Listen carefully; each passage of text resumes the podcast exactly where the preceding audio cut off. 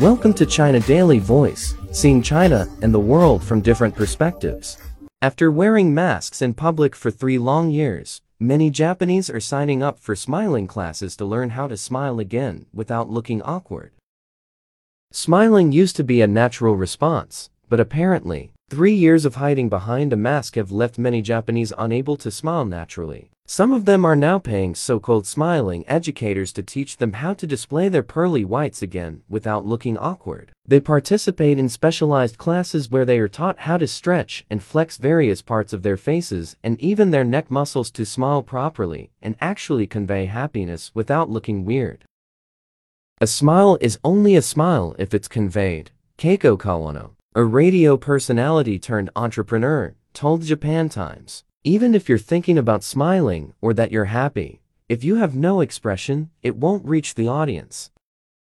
Kawano said that she has taught smiling classes to around 4,000 people so far and has also helped train around 700 certified smile specialists since she started her work in 2017. However, demand for her services has skyrocketed recently after people started giving up the medical masks they have been wearing for the last three years.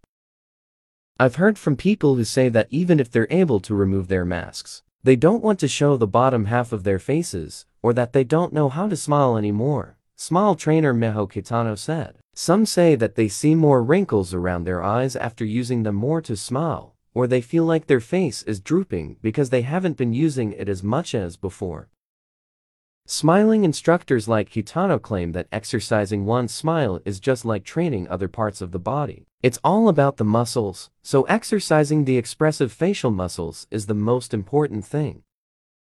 A standard smiling education class begins with a stretching session after which participants are asked to pick up small handheld mirrors and observe themselves as they follow the instructions of a trainer who teaches them how to flex their facial muscles to convey the warmest and brightest expression of happiness possible.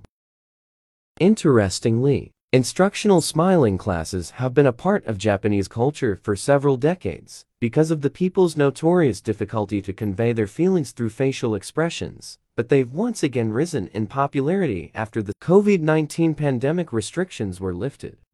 That's all for today.